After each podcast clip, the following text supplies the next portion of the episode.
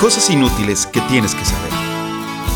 Donde te enseñamos cosas que no te van a servir de nada, pero siempre es bueno saber.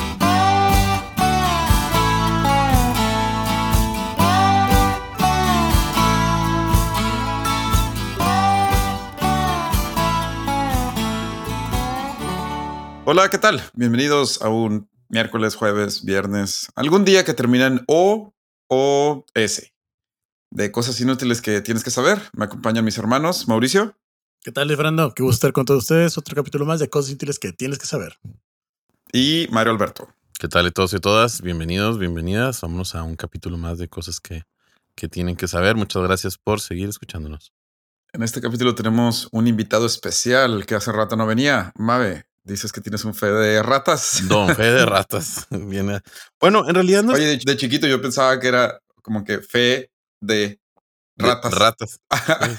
sí, todos, todos creímos en eso. Ah, ok, qué bueno. Bueno, este es eh, de parte de nuestro tío Luis Carlos Mata. En el capítulo que hablamos de los tipos de sangre, dice: La sangre más rara es la llamada sangre dorada. No tiene ninguno de los antígenos. Es conocida como RH null o RH null. Ah. Los RH negativo solo no tienen uno, son 45 antígenos. la más rara es RH null. Yo no, sé eso y pues hay una disculpa. No, no le sé, no le sé mucho eso de la genética. Eh, muchas pues, gracias, tío Luis Carlos, nuestro tío Nono, por eh, ayudarnos con este eh, update. Muchas gracias, tío Luis Carlos. Null, como programador null, no puedes, o sea, se me hace bien raro escuchar el, el término null fuera de, de algo que no tenga que ver con programación.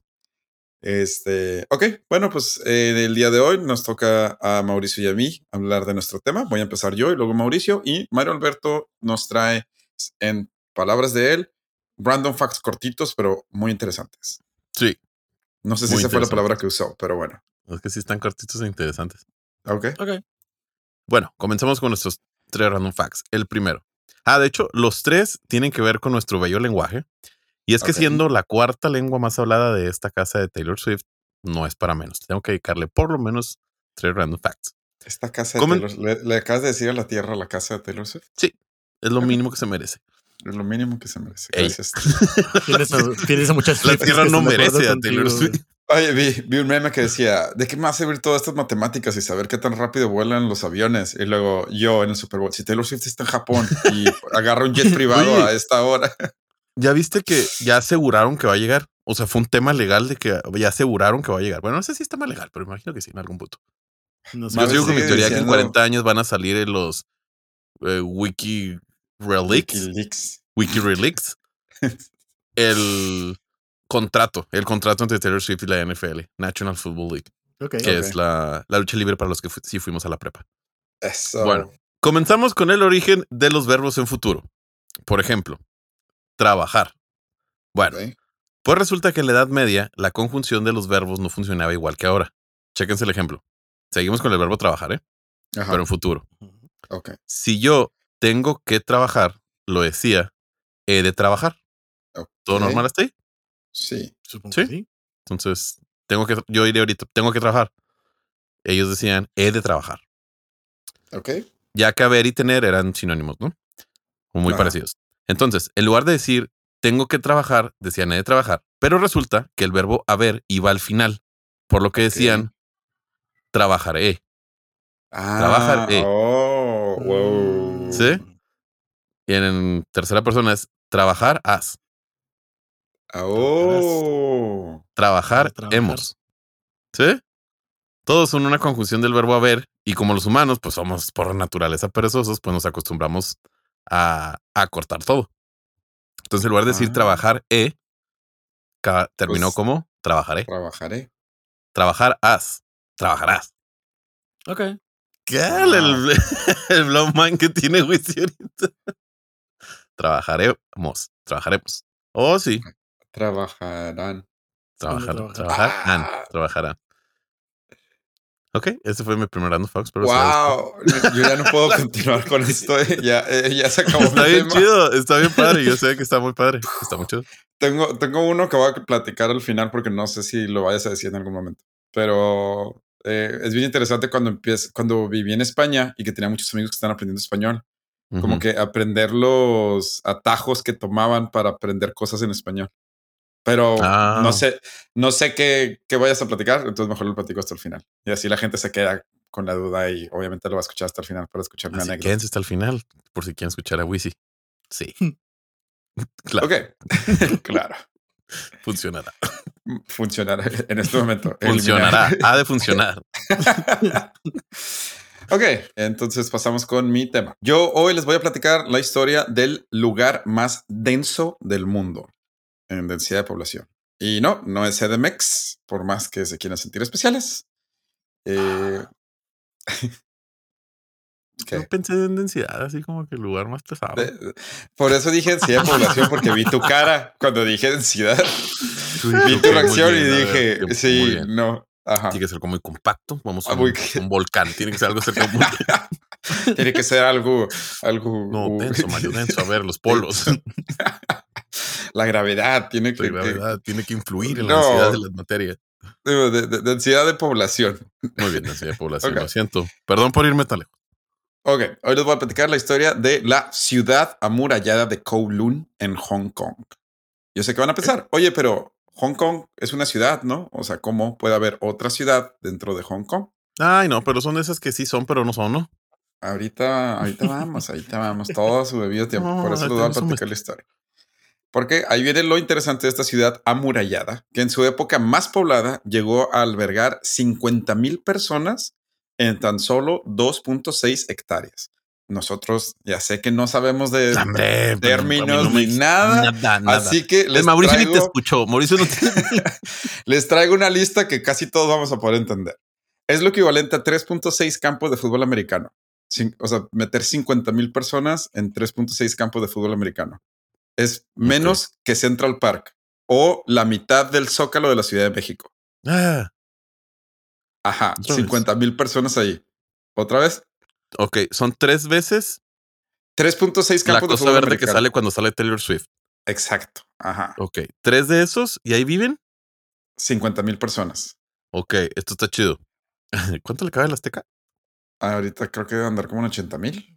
O sea, no, pero. No, no. No, bueno, eh, les traigo más ejemplos para que se den una idea de qué tan denso está, no te preocupes. Ahorita, bueno, la ciudad en este tan reducido espacio albergaba tiendas de todo tipo, múltiples actividades ilegales, restaurantes de cada rincón de China y Asia, escuelas, hospitales no muy legales, aproximadamente 10.700 casas, apartamentos, 8.500 locales comerciales, todo esto en aproximadamente 350 edificios interconectados entre sí, completamente rodeados, primero por murallas reales, o sea, antes sí había una muralla, ahorita les platico por qué había una muralla alrededor de esta ciudad, y después de que se quitó la muralla, pues los edificios que rodeaban la cuadra.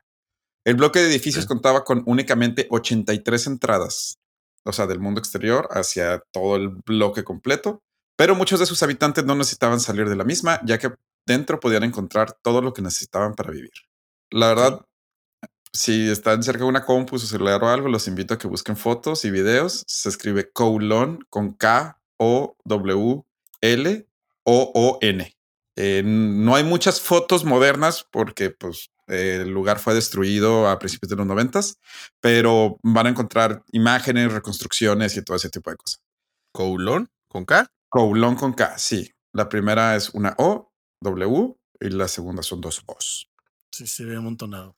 City. Les voy a. Sí, les voy a contar la historia de cómo esta ciudad se convirtió en el lugar más denso del planeta con una densidad de población de 1.89 millones de personas por kilómetro cuadrado. O sea, obviamente no, no, no tenía tanta gente, ¿no? Pero si extendiéramos esa densidad de población, para que se den una idea, es podríamos poner a toda la población del planeta en el municipio de Delicias. Ah, Si tuviéramos esa densidad de población. O para aquellos que no sepan, que no sepan qué o dónde o con qué se come delicias, Chihuahua es más o menos una tercera parte de la Ciudad de México. Si pudiéramos replicar esa densidad de población, podríamos meter a Todo ok, lo- está muy interesante. necesitamos 550 kilómetros cuadrados, nada más. Y con eso tendríamos para albergar a toda la población del planeta. Y resulta que Delicias es cin- 547 kilómetros cuadrados. Wow. Ah, órale, está chido. Ah, pues por eso les dije, les traigo para que. O una tercera parte de la Ciudad de México, para los que no saben, Ah, esa no. No tienen la, la- Nah, la no, no. fortuna de conocer Delicias Chihuahua. Ah, Ok. Qué, denso. Eh. Está intenso, ¿verdad? Está muy denso. eh, Kowloon empezó, como su nombre lo dice, como una ciudad amurallada china en la bahía de Hong Kong. Todo esto empezó después de la Primera Guerra del Opio. Eh, estamos hablando como a mediados del siglo XIX, cuando China perdió la guerra contra el Imperio Británico, cediendo parte de la bahía de Hong Kong a los británicos. El gobierno de la dinastía Qing decidió pues que, oye, pues les voy a así como que mantener un ojo puesto nomás para que no vayan a hacer nada y construyó una base militar en, como un castillo, una fortaleza en, en Kowloon, que es la península que está enfrente de la isla de Hong Kong. Ok. Nada más ahí, pues para, para asegurarse. En 1898, China perdería la Segunda Guerra del Opio contra los británicos, cediendo por completo el control sobre la bahía de Hong Kong y eh, em, firmando un préstamo, entre comillas, de 99 años. Toda la isla de Hong Kong y la península de Kowloon. Para los que se preguntan cómo Hong Kong terminó siendo parte de los británicos por 99 años, pues es, es gracias a la Segunda Guerra del Opio que China perdió. Pero eh, dentro del tratado que hicieron los dos países es que los británicos iban a respetar Kowloon, la ciudad amurallada de Kowloon, como parte de China. Entonces, ambas ciudades coexistieron sin muchos problemas. Hong Kong empezó a crecer muy rápido y, em, envolvió a, la ciudad amurallada de Kowloon, que se volvió como una pequeña isla de China dentro de, de Hong Kong. Pero pues al ser parte de China empezó a crecer a su propia manera. Había varios edificios construidos por el gobierno chino para albergar espías y militares o civiles, entre comillas, pues en caso de que los británicos quisieran, no sé, pasarse de listos, ¿no? Ok. Durante la Segunda intenso. Está bien intenso. Durante la Segunda Guerra Mundial, los japoneses, eh, cuando conquistaron Hong Kong, destruyeron las murallas de la ciudad para construir un aeropuerto. Así es como quitaron las murallas. Y entonces eso ya dejó los edificios expuestos, edificios residenciales, militares y civiles, o sea, de, de la ciudad de Kowloon. Pero después de la Segunda Guerra Mundial, es cuando ahora sí ya las cosas se ponen bien raras, porque después de la Segunda Guerra Mundial, no sé si la gente se acuerda de lo que pasó en China y por qué este, la bandera de Taiwán no está disponible en un iPad que compres en China yo tengo uno, este, pues empezó la guerra civil china. Entonces, Kowloon, mucha gente empezó a escapar hacia la isla de Hong Kong y algunos de ellos se fueron a vivir a Kowloon para que no los encontrara el gobierno chino, porque en ese momento ya China ya no, pues tenía, digamos que te, unos pedillos y había cosas más importantes de las cuales hacerse cargo que de una ciudad en medio de Hong Kong. Muy densa. Muy densa. Este, algo así como, no sé, hambruna y ese tipo de cosas que, pues, así como para, para estar fijándote en una ciudad tan densa como Kowloon, pues no. Los británicos al ver esto dijeron, pues mira, esto no es mi pedo, eh, esa parte es parte de China, mientras la gente que mientras la gente no haga nada hacia afuera, pues a mí qué. Pues los chinos dijeron, pues están muy lejos, a mí no me importa, así que técnicamente Kowloon se volvió tierra de nadie desde 1948. Durante los siguientes 20 años, eh, la ciudad vería un crecimiento sin control. Es aquí cuando la mayoría de los edificios empezaron a crecer hacia arriba eh, había una ley que prohibía que se pudieran construir edificios de más de 14 pisos, pero pues quien iba a fijarse en las tablillas de los edificios. Entonces los, la gente empezó a construir, a conectar edificios este, con pasillos improvisados. Empezaron a construir edificios encima de edificios. O sea, construir un edificio, ya te cuenta que si estás en el último piso de uno, no podías subir al otro, te tenías que salir y luego subir unas escaleras y luego ya podías subir al otro edificio. Ser un edificio completamente diferente encima del otro. No manches cada vez más y más altos, eh, estaban tratando de aprovechar cada centímetro dentro de la ciudad amurallada. Los edificios eran tan densos que las calles del primer piso, muchas de ellas no veían la luz del día. O sea, no, no, no, podía entrar la luz del día porque tenían techos improvisados o por pasillos que existían que conectaban edificios arriba. Muchas de los callejones de, del nivel de tierra no, no tenían luz solar. Supongo.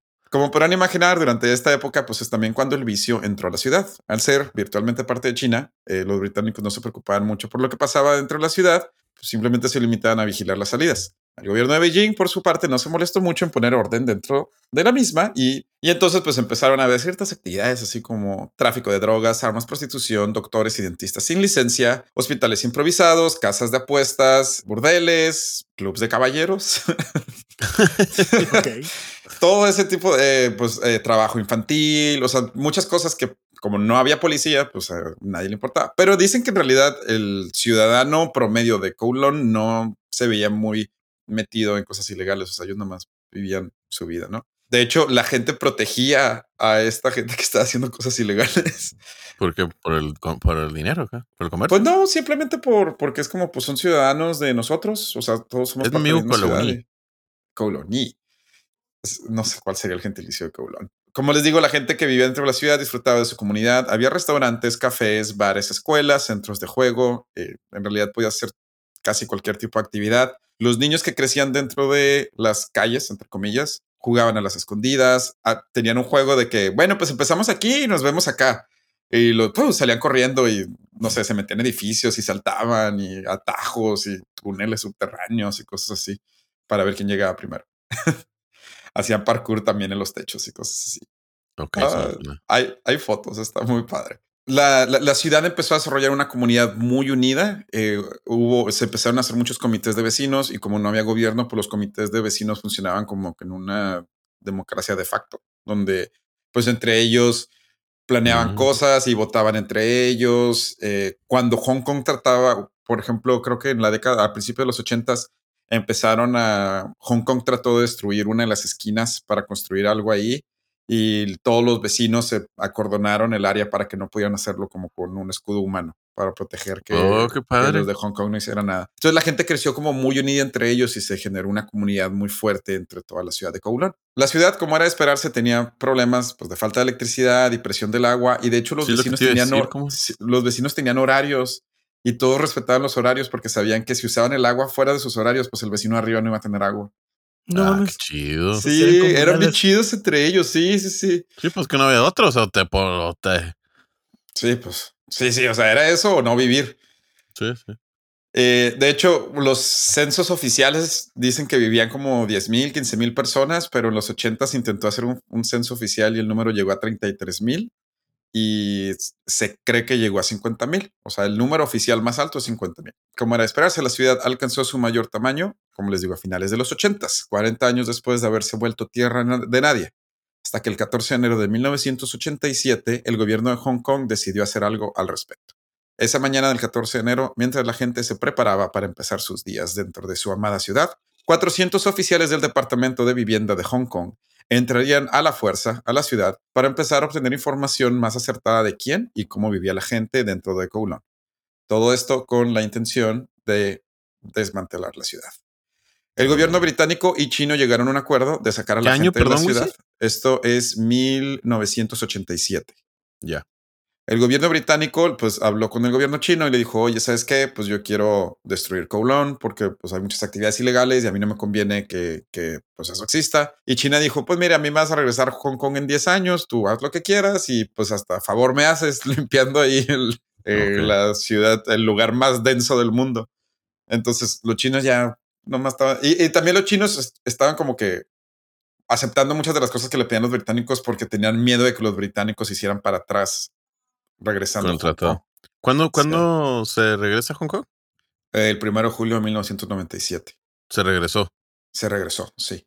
De China a Hong Kong. perdón, del Imperio Británico a, Hong Kong, a China. O sea, ahorita Hong Kong es de China.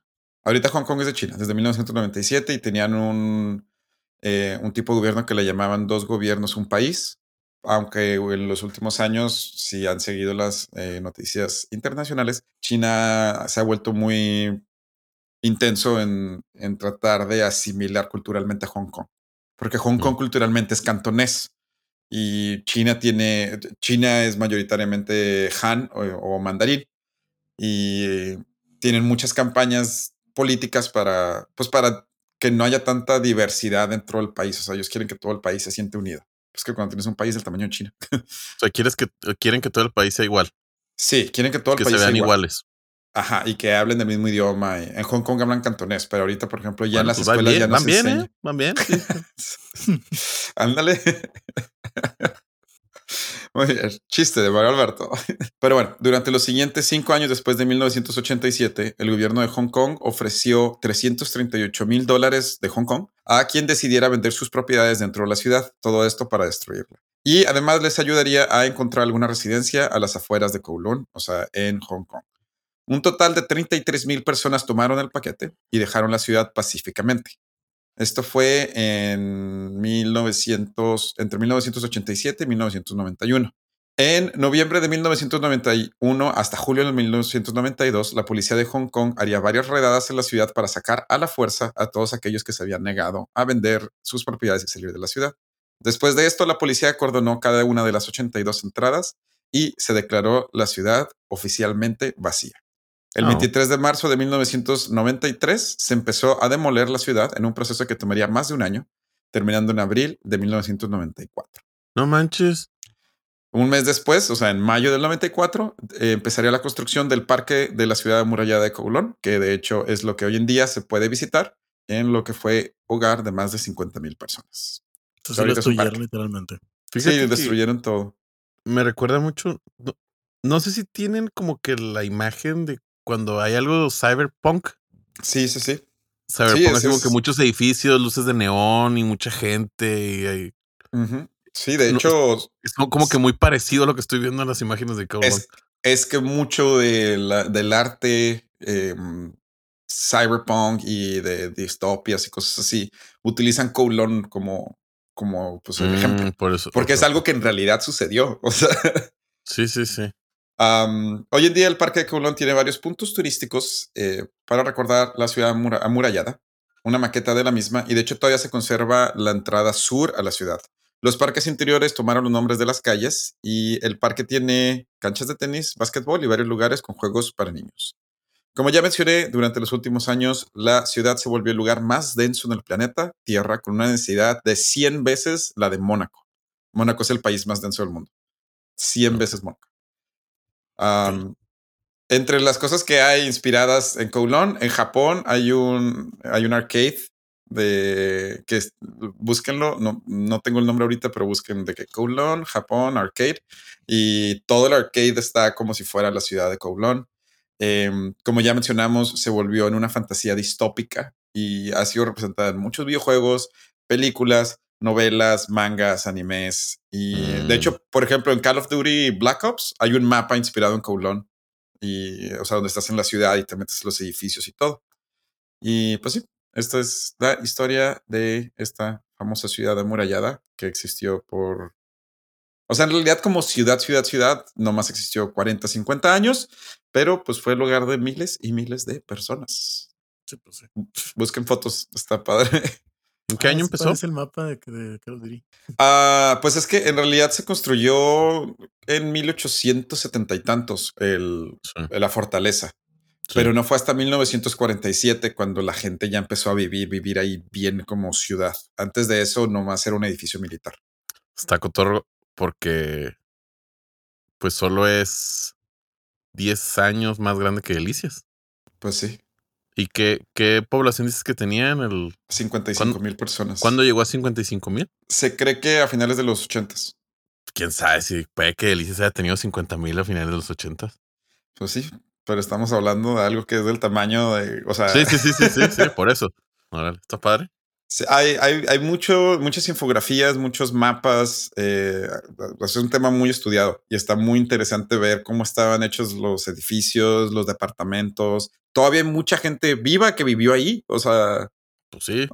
Mucha de la gente de Hong, de los que viven en Kowloon todavía viven en, Hong Kong. Y muchos de ellos lo recuerdan, lo recuerdan con mucho cariño. O sea, puede, puede ser que la mayoría de los que nacieron en Kowloon todavía vivan. Sí, sí, sí. Sí, más o menos como en mil. Mira, se cree que en 1940 tenía dos mil habitantes. Para 1973 ya tenía diez mil.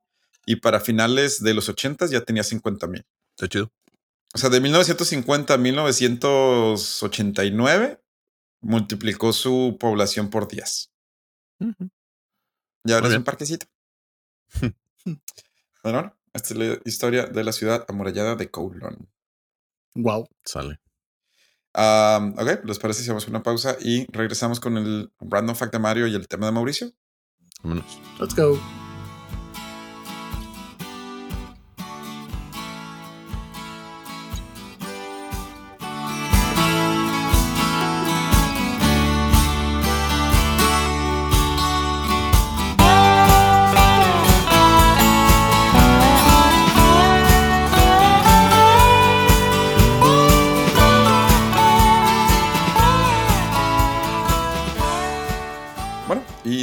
Después de haber hablado del lugar más denso del planeta, no denso en cuanto que denso, sino densidad de población. Bueno, Alberto, tu segundo random fact.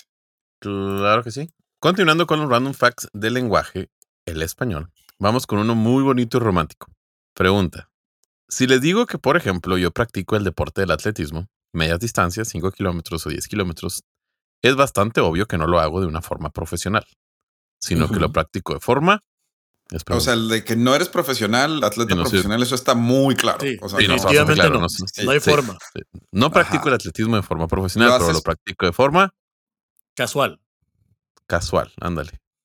pues es que quiero decir hobby, pero no. No quiero decir este, hobby, pero no se puede decir. Amateur, no. Amateur, exactamente es la palabra. Ah. No sé, de forma amateur. Pues resulta que el origen en latín de esta palabra es bastante romántico y es literal por amor. Oh. O sea, que una persona como su servidor que practica un deporte amateur lo hace solo por amor. Amateur. Ok. Ok. ¿Está chido, Amateur, pues sí. de hecho, cuando, cuando lo dije, dije, ah, podría ser.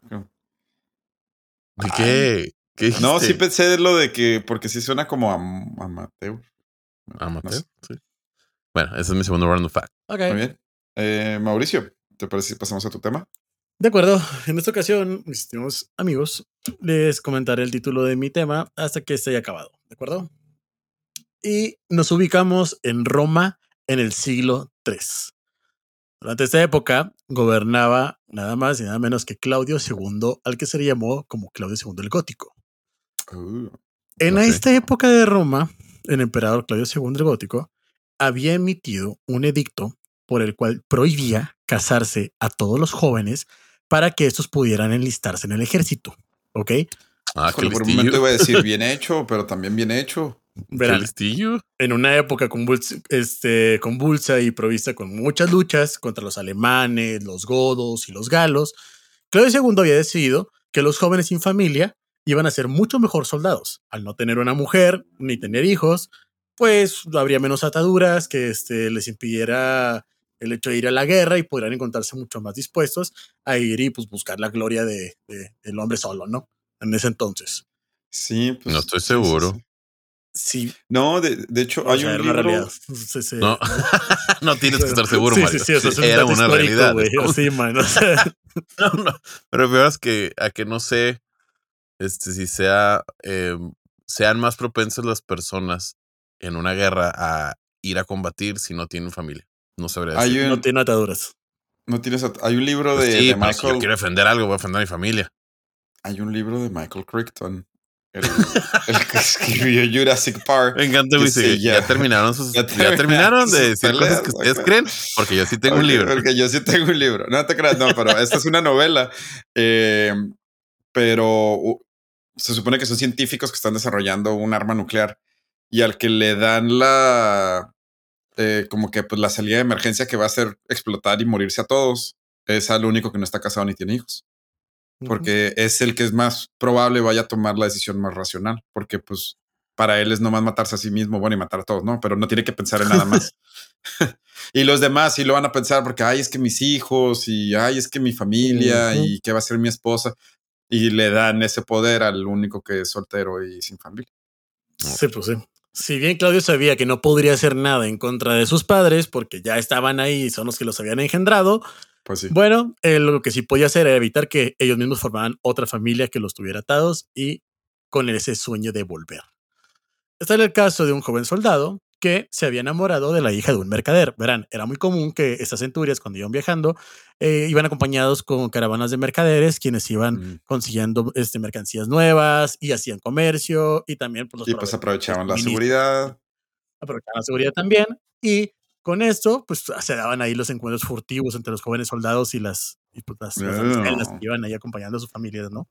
El este joven se enamora de una de ellas y solían encontrarse escondidas durante las noches hasta que su amor fue tan profundo que ambos querían presentar sus votos ante lo más divino. ¿Para qué? si ya se estaban viendo y saben que era ilegal, ¿para qué? Estás hablando de una época en la cual esto era necesario para poder considerar el amor de dos personas, etcétera, etcétera, etcétera. Simón. El punto es que querían casarse ante, ante el poderosísimo, ¿ok? Bueno, Ok. Sin embargo, esto era imposible. ¿Ya eran la mayoría cristianos o todavía? No, de hecho, de hecho había una prohibición en ese entonces, era el momento de la transición. Ah, ok. Ah, ok. Luego, una amiga de esta joven enamorada le contó que ella realmente estaba casada con uno de los soldados de la centuria. y que esto lo había logrado gracias a un sacerdote que oficiaba matrimonios a escondidas del gobierno. Uh, en ambos, ambos, tanto el soldado como la joven, acudieron al lugar donde su amiga les había dicho y tocaron la puerta trasera, en donde un hombre los recibió y los escoltó a un subterráneo. Al parecer, y para su sorpresa, todo estaba bastante bien adornado, aunque de una manera evidentemente humilde. El sacerdote lo recibe y junto con otras parejas que se encontraban presentes de algunos otros soldados, pudieron contraer matrimonio ante la gracia de Dios.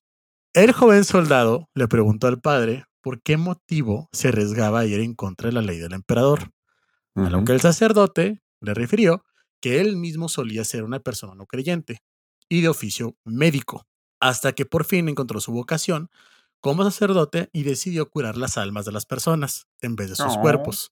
Para él, ningún gobernante tenía la autoridad para determinar quiénes podían o no contraer nupcias, ya que el corazón era un asunto del alma y no de las ideas de las personas. Al no estar de... Sí, qué, profundo. Qué profundo. Al no estar de acuerdo con dicha ley, decidió comenzar a, este, desafiar la prohibición del emperador y celebrar estos matrimonios en secreto de jóvenes enamorados. Además de que con ello lograba en muchas ocasiones que se convirtieran el cristianismo y le permitió de igual forma poder asistir a los presos antes quienes iban a ser torturados y ejecutados. Ok. Sin embargo, fue muy poco el tiempo el que le duró el chistecito a, este, a ese sacerdote, ya que cuando el emperador Claudio II se dio cuenta de que los soldados que enviaba a la guerra se estaban dividiendo en dos clases, comenzaron los problemas. Mm. ¿Cuáles eran esas clases? Mm. Los hombres pues solteros y los que aparentemente tenían una atadura distinta. Los primeros, y los no tan solteros. los primeros no tenían ningún conflicto para ir al combate, pero los otros siempre estaban a la espera de regresar con su familia. Situación que mm. irritaba demasiado al dirigente. Claudio se pone furioso cuando sabe que había un sacerdote cazando a sus soldados bajo el ritual cristiano y ordenó que lo apresaran inmediatamente. Pero qué raro porque ¿de dónde esperaba que hubiera gente? O sea, la idea de que la gente tenga hijos, pues es, sobre todo si eres un emperador, pues es para que siga habiendo gente. ¿No? O sea. No, no, sé, no creo que le importara porque él iba a tener un, momento de vida nada más. Pues Entonces, me interesa que peleen ahorita. Para ello, designó a Asterius, su lugarteniente más importante. Asterius tampoco creía en Dios, y cuando aprisionó al sacerdote, lo retó para que resolviera la ceguera de una de sus hijas. Este joven sacerdote dijo que haría el milagro investido con el poder de el Santísimo Jesucristo. Y lo intentó varias veces. Pero las cosas no siguieron como lo esperado y el sacerdote de hecho terminó enamorándose de la chica. Ah, mira que se llamaba Julia. Julia. Mira nomás. Sin embargo, con el tiempo, el joven sacerdote, y con el nombre de Dios, le devolvió la vista a la joven Julia.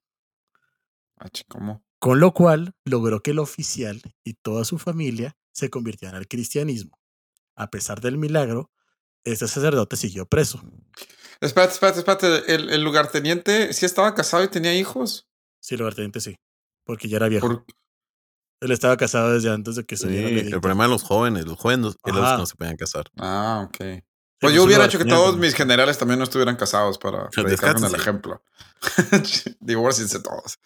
La increíble hazaña de la vista de Julia hizo que el emperador se interesara profundamente por la religión cristiana, llevándolo incluso a considerar muy seriamente convertirse al cristianismo. Sin embargo, las presiones políticas de Roma impidieron esto. Cada vez era mucho más sonado este caso y el hecho de que el lugarteniente del emperador se hubiera vuelto al cristianismo y el emperador se estuviera preparando para hacerse cristiano fue un tema que no pudieron tomar a bien los diplomáticos de Roma. Por lo cual, épocas. hacen su presión y el 14 de febrero del año 269, el joven sacerdote fue mandado a llamar. Al parecer. ¿Cuál, cuál día? El 14 de febrero del 269. Ah, ok. El joven sacerdote fue mandado a llamar y al parecer sería desterrado. Sin embargo, Asterius, por su posición, sabía que derivado de esas presiones políticas, algunos dirigentes habían cambiado esas instrucciones y llevarían a aquel muchacho al paredón para decapitarlo. La leyenda cuenta que el joven sacerdote, enamorado de Julia y consciente de su destino, envió una nota de despedida a la muchacha en la que firmaba de tu Valentín. De ahí la expresión que se plantó. De ahí la expresión de, este, de inglés, from your Valentine. Mm. Julia agradecida plantó un almendro que dio hermosas flores rosadas junto a la tumba de su amado, y de ahí el simbolismo de que este árbol puede expresar el amor y la amistad duraderos. Siglos después, Valentín fue elevado a los altares y en el año 494 el Papa Gelasio I declaró el 14 de febrero como el día de su martirio, como el día de San Valentín. Enterrado en las afueras de Roma, Ah. en la vía Fla- este, Fal- Flamine- Fal- Flaminia, un lugar que sería más tarde conocido como la Puerta de San Valentín. Su tumba se convirtió en el lugar de peregrina- pere- peregrinaje durante toda la Edad Media. Otras teorías ya se remontan a otras tradiciones de los romanos, que era como este, el día antes, Diamtum eh, 15, Calendas Martias, que era como que hacían unos rituales ahí donde de- mataban a unas cabras y con los pellejos de las cabras los niños salían a las calles a volver a azotar a las mujeres con las pieles de las cabras para tener más virilidad. Ah, sí, sí, sí, me acuerdo de eso. Wha- What? Está pero, muy bonita la que acabas de contar. pero sí, la, la historia que les acabo de contar creo que es mucho más bonita, así que nos quedamos con la historia de San Valentín. Órale. Cabras. Ok. Este, entonces el padre estaba enamorado y no hubo problema. Ese es, una, mm, es un detalle que en las versiones cristianas católicas no te van a contar de esa manera, ¿verdad? Te van a decir Oh, que logró, logró Bueno, igual este- antes, ant- igual y Antes no era estaba- problema, ¿no? El celibato. No. O sea, bueno, lo del celibato y todo eso. No sé. No, Hasta donde no, yo tengo entendido, como lo cuentan realmente, es que era una niña la que estaba ciega y, Oh. este, y el padre pues nunca se enamoró no, pues ya, obviamente. mejor no le sigas. Ya nada, más le, nada más le regresó la vista y fue como que, ah, de tu Valentín. O sea, para ti de tu Valentín. Y lo puso en un, en un papel. Cuando leyó ese papel la niña, fue cuando pudo recobrar su vista. O sea, pero era su amiga. Oh, está bien. Qué bueno, ojalá sí. De hecho, vamos a decretar que era su amiga. Sí, sí, sí, sí, sí. Pero en esta versión realmente es una joven, grande, mayor, o sea, como él. Ah, ok. Es que hay varias versiones. Sí, hay varias versiones, lógicamente. Esta es la versión que más me gustó a mí. Por eso la conté. La versión PG-13. Sí, Pichito. Sí. Se supone que tiene su cráneo en una iglesia en Roma. Sí, sí, sí. Y es la historia de San Valentín y cómo nació el famoso día que hoy en día los jóvenes utilizamos para expresar nuestras emociones de amistad y cariño.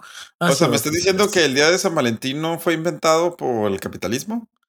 fue promocionado e impulsado? Supuestamente todo lo que he leído, de hecho, tiene su, su apartado de capitalismo donde dice el capitalismo es el que lo ha hecho que actualmente sea una celebración tan famosa, pero Ah, pues no, este es, la- este es el origen de San, de San Valentín. Me agrada. Muy bien. Perfecto. Es un tema muy ad hoc para el mes. Que ad hoc. eh, porque estamos grabando a nueve días del 14 de Sí, febrero. del 14 de febrero del 2024. That's correct. Así es. Muy bien, ok. Em, de tu Valentín. ¡Ay! Ah, ok, perfecto. ¿Les parece si hacemos una pausa y regresamos con el último random fact de Mario Alberto? Vámonos. Fua.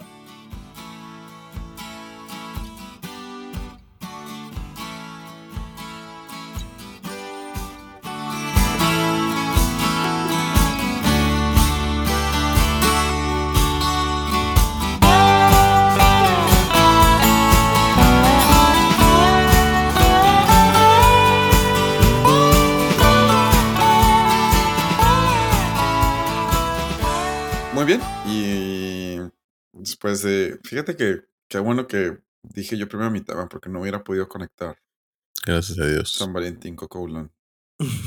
Eh, Mave, eh, tu último random fact. Ahí les va. El último, muy probablemente ya se lo saben, pero es el origen de la palabra mande cuando nos hablan. Ah, sí, muy usada en México para todos los que no nos escuchen, para todos los que nos escuchen que no son de México.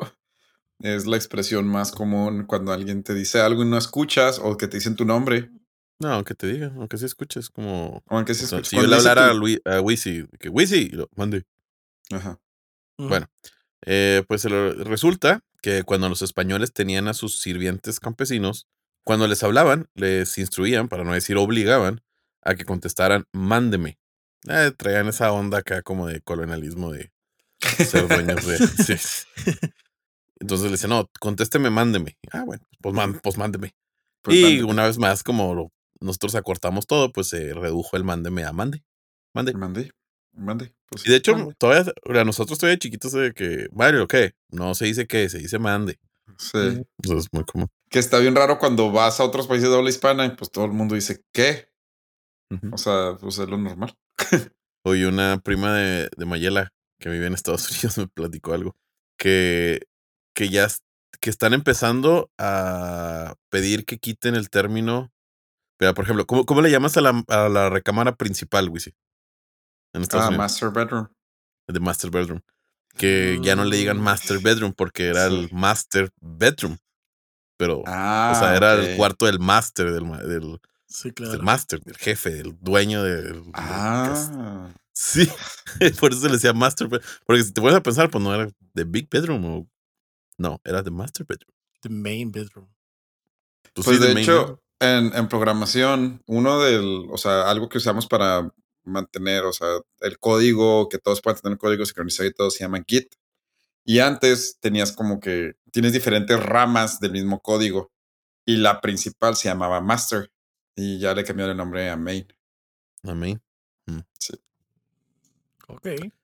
pues de hecho, o sea, en las grabaciones también, o sea, cuando Gabo nos va a mandar algo, nos dice, ah, le mando el Master. Sí, también ese lo quieren cambiar. Sí, le mando el Master. Pues sí. Pues sorry. Ah, Ahora se va a pues llamar de Principal Bedroom.